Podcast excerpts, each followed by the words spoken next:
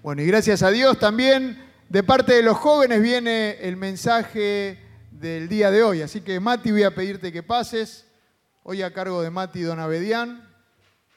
Que Dios te use eh, para llegar a nosotros. Bueno, buenos días a todos. Este, feliz primavera. Buenos días a los que nos miran por YouTube. Feliz primavera para todos. ¿Les gusta la decoración? Yo les voy a ser sincero. Me gusta, pero me da un poco de miedo que en algún momento se reviente uno de esos globos y, bueno, y queda en ridículo, ¿no? Porque me asuste o algo así. Este, pero bueno, este, ustedes no se rían si pasa. Bueno, ¿cuántos acá se pusieron perfume hoy? Eh, bien, muy bien, un montón. ¿Cuántos de los que usan perfume se ponen todos los días el mismo perfume? Bueno, son menos. Pero bien, muy bien. ¿Alguno quiere decir qué perfume usa? Yo no tengo idea, ¿eh? no conozco nada, pero ¿alguno quiere decir qué perfume usa, que usa siempre, que le encanta? Ah, ya es mucho, ¿no? ¿Cómo, cómo? No lo puedo pronunciar, uno de Christian Dior, muy bien. Excelente, ¿alguno más? No sé si les pasa, pero a mí muchas veces me pasa que reconozco a las personas por el perfume que usan. Por ahí hay una persona que siempre usa el mismo perfume eh, y vos pasás cerca, o a veces hasta de lejos, si el perfume es muy bueno se siente de lejos, y olés ese perfume y te hace acordar a una persona, o incluso a un lugar puede ser. Nos habíamos ido de vacaciones con algunos de los chicos y mm, en el hotel que estábamos había un olor, una fragancia muy particular, que siempre que entrábamos y salíamos reconocíamos ese olor y nos encantaba. Y después acá, ya después de mucho tiempo, cuando en algún momento alguno identificaba ese olor, nos hacía acordar a ese momento de las vacaciones donde disfrutábamos y todo. Entonces, los olores evidentemente nos afectan y nos traen un montón de recuerdos y un montón de sensaciones. Este, vamos a ver si tenemos ahí. Bueno, y hablando de olores, la primavera este, tiene mucho que ver con las fragancias y con todo esto. Y una vez le preguntaron a un matemático cristiano, ¿qué valor tienen las acciones de un creyente? Entonces este hombre contestó de la siguiente forma. Si lo que hace evidencia a Cristo, entonces el valor de sus acciones es uno. Si además es servicial y generoso con otros y ayuda a los que lo, rodean, entonces agregale un cero y su valor es 10. Si además conoce la Biblia, el significado de los versículos, es estudioso de la palabra, agregale un cero. Entonces, el valor es 100. Si además es una persona que predica el Evangelio, que se ocupa de llevar la buena noticia, agregale un cero. Entonces, su valor es 1000. Si además es fiel con su diezmo y con su ofrenda, agregale un cero. Entonces, su valor es 10.000. Pero si no cumple con el primer punto, si no tiene a, Cristo en el centro de todo lo que hace, entonces todo lo demás pierde valor. Porque un cristiano que pierde a Cristo del centro, pierde el sentido de, de llamarse cristiano. Permítame contar una historia que no está en la Biblia, que dice así. En un pueblo no muy conocido había una joven de unos 30 años que amaba pintar. Ella tenía todo su equipo de arte y era lo que más disfrutaba hacer. Después de un día difícil volvía a casa, se preparaba un té, acomodaba sus pinturas, pinceles, el atril y entonces empezaba la magia. Pasaba horas y horas pintando, concentrada, disfrutando de su arte. En su cabeza había un claro y único objetivo, una meta que se había puesto desde hacía mucho tiempo. Día a día pintaba y pintaba, y cuando por fin terminaba uno de sus cuadros, salía inmediatamente a venderlo. Durante largos meses, ella llegaba a casa, pintaba sus maravillosas obras y seguía adelante con su objetivo. Había pasado alrededor de un año y entonces escuchó que una persona llegó a su pueblo, alguien que ella estaba esperando desde hacía mucho. Enseguida ella fue corriendo a buscar los últimos cuadros que no había podido vender y entonces encontró quien se los compre y llevó todo su dinero a donde podía conseguir el mejor perfume, el perfume que ella amaba. todo su frasco, tomó su frasco, perdón, y fue corriendo hasta la casa donde se encontraba esta persona. Y entonces pasa lo siguiente. Y acá sigue eso. Continuamos con una historia que está en la Biblia, que dice que Simón, un fariseo, había invitado a Jesús a su casa a cenar. Entonces, esta mujer entra a la casa, una mujer que tenía fama de pecadora, dice esto está en Lucas, dice, cuando ella se enteró de que Jesús estaba comiendo en la casa del fariseo, se presentó con un frasco de alabastro lleno de perfume. Llorando, se arrojó a los pies del Señor, a los pies de Jesús, de manera que se los bañaba en lágrimas y luego los secaba con sus cabellos. También se los besaba y los ungía con perfume. Entonces, Simón, del otro lado de la mesa, empezó a pensar para sí, si este, fuera, si este Jesús fuera un profeta de verdad, sabría quién es esta mujer, la clase de mujer que lo está tocando. Entonces, Jesús, que conocía obviamente los pensamientos de Simón, se detiene y le, le cuenta la siguiente historia. Dice que había un prestamista que le había prestado plata a dos personas, a uno le había prestado 500 monedas de plata y a otro le había prestado 50. Ninguno de los dos podía pagar su deuda, entonces este prestamista decidió perdonarles la deuda a los dos. Entonces Jesús le pregunta, ¿quién pensás de estos dos que lo amaría más? Supongo que el que le perdonaron más plata, el que debía más plata. Muy bien, le dice Jesús. Entonces se voltea para mirar a la mujer, esta podría ser la escena, se voltea para mirar a la mujer y dice, ¿ves a esta mujer? Cuando entré en tu casa no me diste agua para los pies, pero ella me ha bañado los pies en lágrimas y me los ha secado con sus cabellos. Un, paréntesis acá, dice que él no le había dado agua para los pies, Simón no le había dado agua para los pies. Imagínense cómo estarían los pies de Jesús en aquella época con todo el polvo, con toda la mugre. Jesús tenía los pies sucios. Y esta mujer entra y le limpia los pies con sus lágrimas y con sus pelos. Y dice, tú no me besaste, pero ella desde que entré no ha dejado de besarme los pies, esos pies sucios, llenos de polvo. Tú no me ungiste la cabeza con aceite, pero ella me ungió los pies con perfume. Por eso te digo, si ella ha amado mucho, es que sus muchos pecados le han sido perdonados. Pero a quien poco se le perdona, poco ama.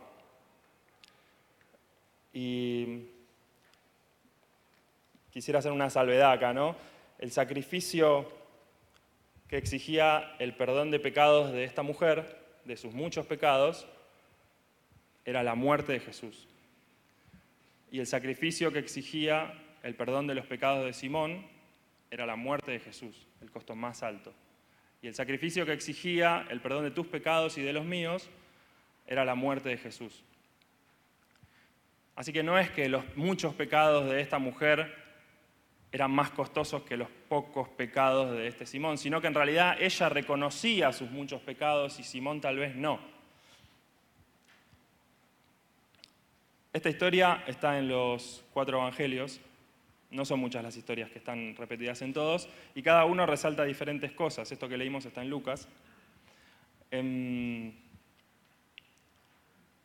en Juan dice que estaban cenando ¿no? en este momento y dice que cuando la mujer derrama ese perfume en los pies de Jesús, toda la casa se llena de esa fragancia, de ese perfume. Y estaba entre los que comían del otro lado de la mesa Judas, uno de los discípulos, el que después lo iba a traicionar, y dice, qué desperdicio todo este perfume tan caro derramado cuando se podía haber vendido el equivalente al sueldo de un año y dado a los pobres. Mentira, Jesús, eh, Judas quería robarse esa plata. Entonces Jesús le responde, la defiende a la mujer, ¿no? Y le dice, lo que hizo esta mujer no tiene valor, no tiene precio, porque ella dio todo lo que tenía, lo mejor, y me lo dedicó a mí. A los pobres los van a tener siempre con ustedes, pero lo que ella hizo conmigo fue prepararme para la sepultura. En Mateo y en Marcos dice que toda en todas las partes donde se predique el Evangelio, donde se, se hable de la buena noticia, se iba a hablar de lo que había hecho esta mujer. Hoy nosotros estamos hablando de eso. Y Vos y yo podemos entregarle nuestro perfume a Jesús. Y tu perfume y el mío probablemente sean diferentes, sean diferentes fragancias. Dale a Dios tu perfume. Dale tu arte, lo que a vos te gusta hacer, lo que te apasiona. No sé qué Para vos es una cosa, para mí es otra. Para cada uno es diferente. Puede ser el arte, la ciencia, la música, el deporte, la cocina. No lo sé, lo que te apasiona, lo que te encanta, eso dáselo a Jesús. Dale a Él tu pasión, vacíate todo, vacía todo el frasco a sus pies. En Romanos dice, por lo tanto, amados hermanos, les ruego que entreguen su cuerpo a Dios por todo lo que Él ha hecho a favor de ustedes, que sea un sacrificio vivo y santo, la clase de sacrificio que a Él le agrada. Esa es la verdadera forma de adorarlo. No da indicaciones de, cómo tiene que ser, en qué momento, en qué lugar. La forma de adorarlo es con todo nuestro ser, con toda nuestra vida. Y esta escena que, veíamos recién, Jesús estaba cenando. No parecía un momento muy solemne de una reunión muy estructurada. Y esta mujer irrumpe en el medio de toda esa mezcla de olores de comida, seguramente una charla, y ella va a adorar en un momento en donde nadie se lo esperaba. Quiere decir que no hay un lugar o un momento indicados para adorar, sino que la adoración es en todo momento y tiene que salir de nuestro corazón.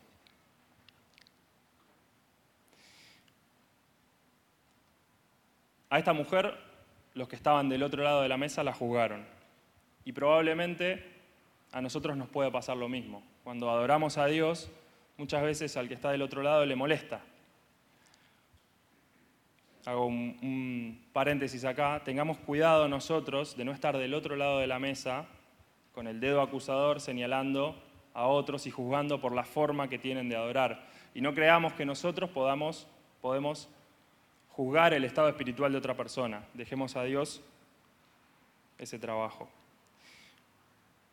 Cuando los hermanos Caín y Abel dedican una ofrenda, un sacrificio a Dios, Abel había dado lo mejor que tenía. Entregó todo para Dios, para la ofrenda a Dios. Y Dios lo miró con agrado. A Dios le gustó el sacrificio de Abel. Y Caín se puso un poco celoso, entre envidia y bronca, agarró a Abel, se lo llevó aparte y lo mató. La adoración genuina y vaciándose totalmente de Abel le molestó a Caín, le molestó. Cuando David, el rey David, venía de derrotar a los filisteos, una, tremenda victoria, estaban trasladando el arca del Señor y dice que estaban tocando los instrumentos y David bailaba con todas sus fuerzas para celebrar y para adorar a Dios.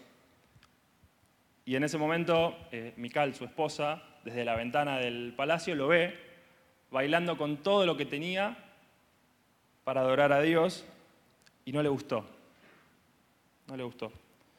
Entonces cuando David llega a su casa, Mical medio sarcásticamente le dice, qué bien que se veía el rey bailando como cualquier persona vulgar. Entonces David le contesta, yo soy el rey del pueblo de Israel que me eligió Dios. dice, así que estoy dispuesto a quedar en ridículo e incluso a ser humillado ante mis propios ojos.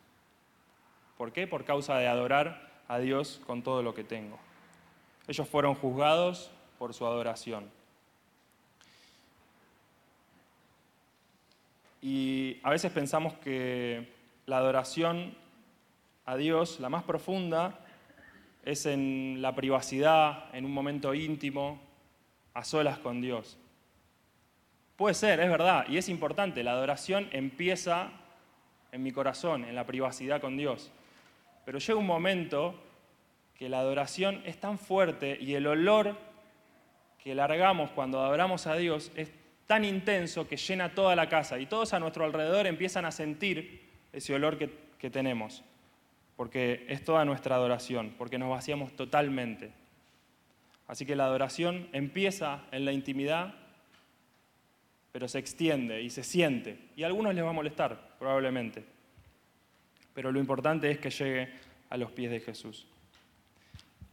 Un comentario de Marcos Vidal dice, el mejor estilo de adoración es el que representa de forma más auténtica nuestro amor a Dios, basado en el trasfondo y la personalidad que Dios nos dio. Si Dios nos hizo a todos únicos y diferentes, ¿por qué deberíamos adorar todos de la misma manera? Es más, diría que hay tantas formas de adorar a Dios como personas que quieran adorarlo.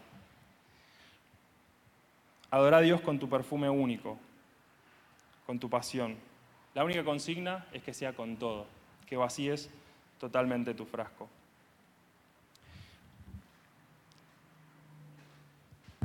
Los cuadros que pintaba esta mujer eran como este, porque ella desde siempre tenía su objetivo claro, estar a los pies de Jesús para adorarlo. No importa lo que otros digan, no importa lo que te puedan juzgar del otro lado de la mesa, a los pies de Jesús la adoración es total. Vamos a tener un tiempo de oración y le voy a pedir a los chicos que pasen, después vamos a escuchar una canción.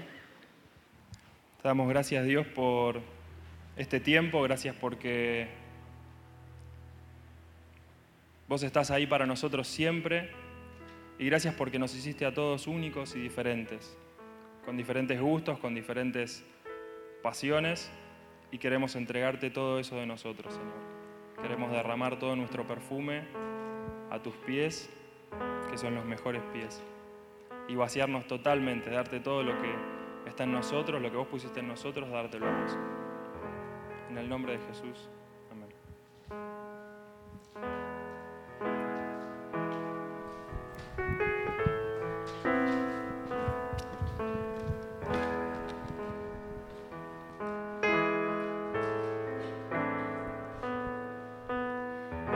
El silencio cayó se acercaba Jesús, tropezaba por las lágrimas que la cegaban. Sintió dolor mientras que aquel que hablaba en ira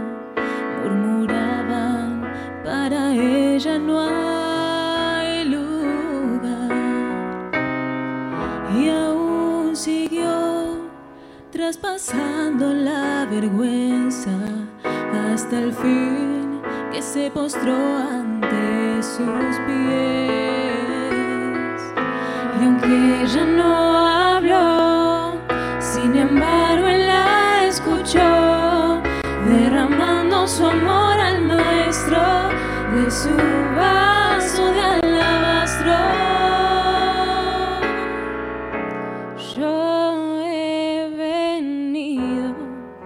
a derramar mi amor como aceite al Señor. No te enojes si con lágrimas lavo sus pies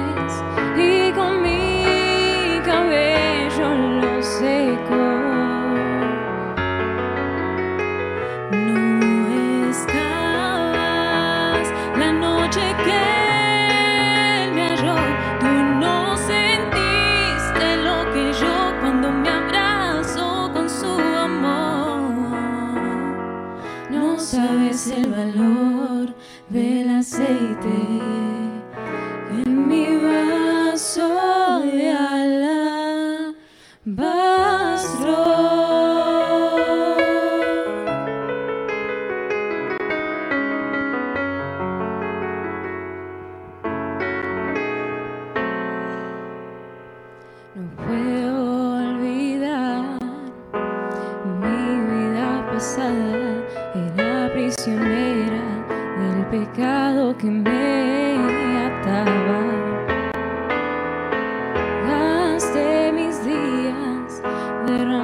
sin medida toda mi vida en un vaso de tesoro. Hasta aquel día que Jesús vino a mí.